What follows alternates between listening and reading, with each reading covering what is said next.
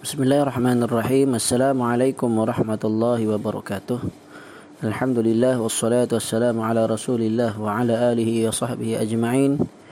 Insyaallah pada hari ini kita akan teruskan lagi penjelasan matan Al-Aqidah At-Tahawiyah. Di mana kali ini kita akan sambung matan yang ke-207 yaitu masih berkesinambungan dari matan yang sebelumnya berkenaan tanda-tanda hari kiamat. Kata Imam Abu Ja'far At-Tahawi wa nuzul Isa bin Maryam alaihi salam minas sama. Kami juga beriman akan turunnya Nabi Isa alaihi salam daripada langit. Kata Syekh Salih Fauzan, Nabi Isa alaihi salam dinamakan juga sebagai Al-Masih kerana beliau mengusap ataupun menyapu orang yang sakit dan Allah, uh, dan Allah kemudian menyembuhkannya. Sebenarnya Nabi Isa alaihissalam ini dinamakan sebagai Al-Masih kan? uh, kerana Al-Masih dalam bahasa Arab adalah menyapu uh, ataupun mengusap lah uh, mengusap menyapu maksudnya dia akan sapu dengan tangannya dia sapu pada bagian orang yang ada sakit lalu uh, Allah sembuhkan ini sebagai satu mukjizat lah uh, dari Nabi Isa alaihissalam. Baginda juga dinamakan sebagai Al-Masih uh, uh, pembawa hidayah. Al-Masih yang membawa hidayah. Tentang akan turunnya baginda dari langit adalah berdasarkan hadis-hadis yang ri, uh, riwayatnya berdarjat mutawatir. Siapa yang mengingkari akan perkara tersebut maka dia menjadi kafir. Allah Subhanahu wa taala berfirman, lis-sa'ah wa innahu la ilmu lis-sa'ah dan sesungguhnya turunnya Isa itu petanda akan datangnya hari kiamat. Ya. Surah az-zukhruf ayat 61 di dalam qiraah lain maksudnya dalam pembacaan riwayat yang lain dibacakan wa innahu la alamun lis-sa'ah. Dengan memfathahkan huruf ain ha, bukan la ilmun tapi la alamun yang bermaksud uh, dan dia adalah tanda bagi hari kiamat artinya tanda tentang akan dekatnya hari kiamat okey wa innahu la alamun lis dan sesungguhnya Nabi Isa itu adalah merupakan petanda akan hari kiamat. Jadi benarlah. Ha? Eh, sebab itulah Nabi Isa AS ni dia masih hidup sehingga hari ini. Kerana Nabi Isa AS akan turun semula. Sebagaimana dalam ayat Al-Quran dan hadis-hadis juga mencapai darjat yang mutawatir. Allah Subhanahu wa taala berfirman, "Wa in min ahli al-kitab illa la yu'minanna bihi qabla mautih." Tidak ada seorang pun dari ahli kitab kecuali akan beriman kepada Nabi Isa sebelum kematiannya. Surah An-Nisa ayat 159. Okay, jadi Allah berfirman dalam Quran menyatakan bahawa ahli kitab yang dimaksudkan adalah orang uh, Nasrani lah, ya, orang-orang Nasrani dan juga ahli uh, Yahudi. Di mana sebelum kematian Nabi Isa, mereka ini ahli kitab pasti akan beriman kepadanya.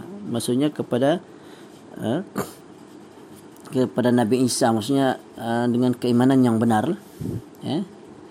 Tetapi hari ini kalau kita lihat orang-orang uh, Nasrani keimanan mereka terhadap Nabi Isa masih tidak benar. Ha? Jadi ini benarlah menunjukkan bahawa Nabi Isa masih lagi hidup.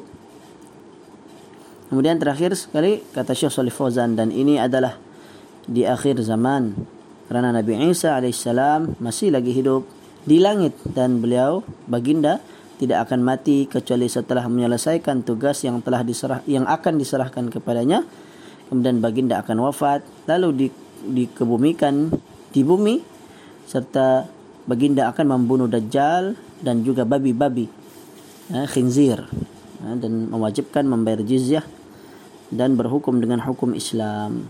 Okay. demikian ringkasan penjelasan matan al-aqidah pada matan yang ke-207 saya sambung terus matan yang ke-208 Kata Syekh Salih uh, kata Imam Abu Ja'far At-Tahawi Wa nu'minu bi tulu'i syamsi min maghribiha.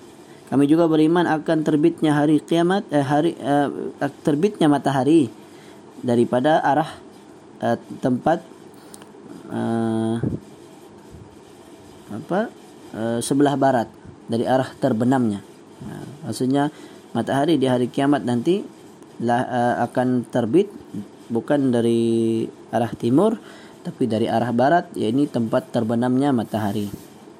Kata Syekh Salih Fauzan, matahari ditundukkan dan berjalan dengan perintah Allah Subhanahu wa taala yang terbit dari timur dan terbenam dari arah sebelah barat pada akhir zaman dan hari kiamat uh, dan hari kiamat sudah akan terjadi maka Allah Subhanahu wa taala akan memerintahkannya yakni matahari untuk terbit pula dari arah barat. Dan itu adalah merupakan petanda uh, akan berlakunya hari kiamat. Dan apabila telah terbitnya dari sebelah barat, maka Allah sudah tidak menerima lagi taubat sebagaimana firman Allah Subhanahu wa taala هل ينظرون إلا أن تأتيهم الملائكة أو يأتي ربك أو يأتي بعض آيات ربك يوم يأتي بعض آيات ربك لا ينفع نفسا إيمانها لم تكن آمنت من قبل أو كسبت في إيمانها خيرا قل انتظروا إنا منتظرون maksudnya yang mereka nanti-nanti tidak lain hanyalah kedatangan malaikat kepada mereka untuk mencabut nyawa mereka atau kedatangan Tuhanmu atau kedatangan sebahagian tanda-tanda Tuhanmu pada hari datangnya sebahagian tanda-tanda Tuhanmu. Tidaklah lagi bermanfaat iman seseorang bagi dirinya sendiri yang sebelum yang belum lagi beriman sebelum itu atau dia belum mengusahakan kebaikan pada masa imannya. Katakanlah tunggulah olehmu sesungguhnya kami pun menunggu juga. Surah al-an'am ayat 158 ketika itu orang kafir mereka akan masuk ke dalam agama Islam akan tetapi Allah tidak menerima lagi keislaman mereka. Orang yang berbuat maksiat juga bertaubat tetapi Allah tidak lagi menerima taubat mereka. Okey ini adalah tanda uh, tanda-tanda besar lah. Okay, tanda-tanda besar hari hari kiamat. Yang mana kalau ikut urutannya uh, tanda yang besar hari kiamat bermula dengan keluarnya dajjal. Okey keluarnya Dajjal. Bila sebut keluarnya Dajjal yang mengiringi dengan itu adalah adanya Imam Mahdi, uh, adanya uh, turunnya Nabi Isa, keluarnya Ya'juj dan Ma'juj. Kemudian apabila matahari terbit dari arah barat, ya, maka itu tanda yang paling dekat ya, bahawa hari kiamat akan berlaku. Ya.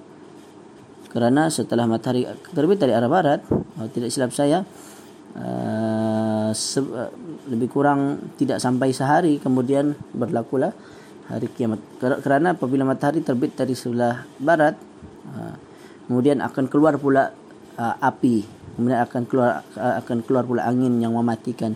Kemudian akan keluar pula binatang yang boleh berkata-kata kepada manusia. Binatang itu dikatakan akan uh, memberi cop kepada manusia. Siapakah yang merupakan penghuni syurga. Siapa siapakah yang merupakan penghuni? Penghuni neraka. Nah, itu semua ada dijelaskan. Insyaallah uh, pada matan yang akan datang. Wallahu alam. Mudah-mudahan ada manfaatnya.